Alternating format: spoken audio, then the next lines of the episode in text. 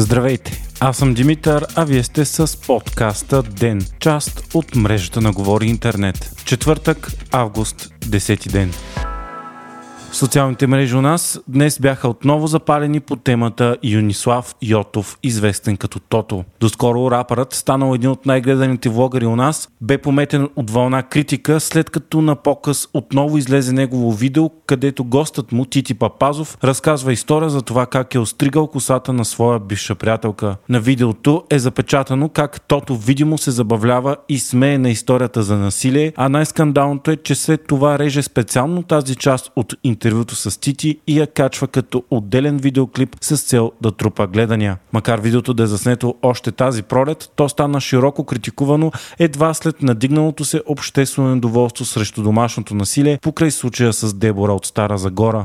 Така общественото недоволство се обърна към Тото, който в миналото е давал безкритично поле за изява на много противоречиви личности, като например осъденият сводник Ванко 1 и скандалният Киро Брейка. Каналът на Тото често е бил и трибуна на теории на конспирацията, проруски тези и други. След случилото се с Тити Папазов обаче, Тото изтри всичките си клипове от YouTube, публикувайки само един в който се извинява за случилото се. Това обаче не му помогна и големи рекомодатели на Тото, като като Пепси и Теомордю се дистанцираха от него и спряха партньорството си, а негови концерти бяха отменени. И така до късно с нощи, когато Тото публикува ново видео за пръв път от случилото си, в което се появява в декор на затвор, облече с оранжев гъщеризон и драматично се обявява за жертва на така наречената кенсъл култура. Популярен израз на Запад, където след мито движението много известни хора бяха остро критикувани и кариерите им бяха приключени заради сексистски, хомофобски, насилствени гендерни или расистски прояви. Клипът на Тото обаче бе прият с още по-голяма насмешка и възмущение и постигна точно обратната цел на тази, която има да възобнови общественото доверие и кариерата на рапърът. Нещо повече, друг известен влогър, Любомир Жечев, откри, че видеото на Тото е изпогяствано като структура, идея и конкретни цели, пасажи и кадри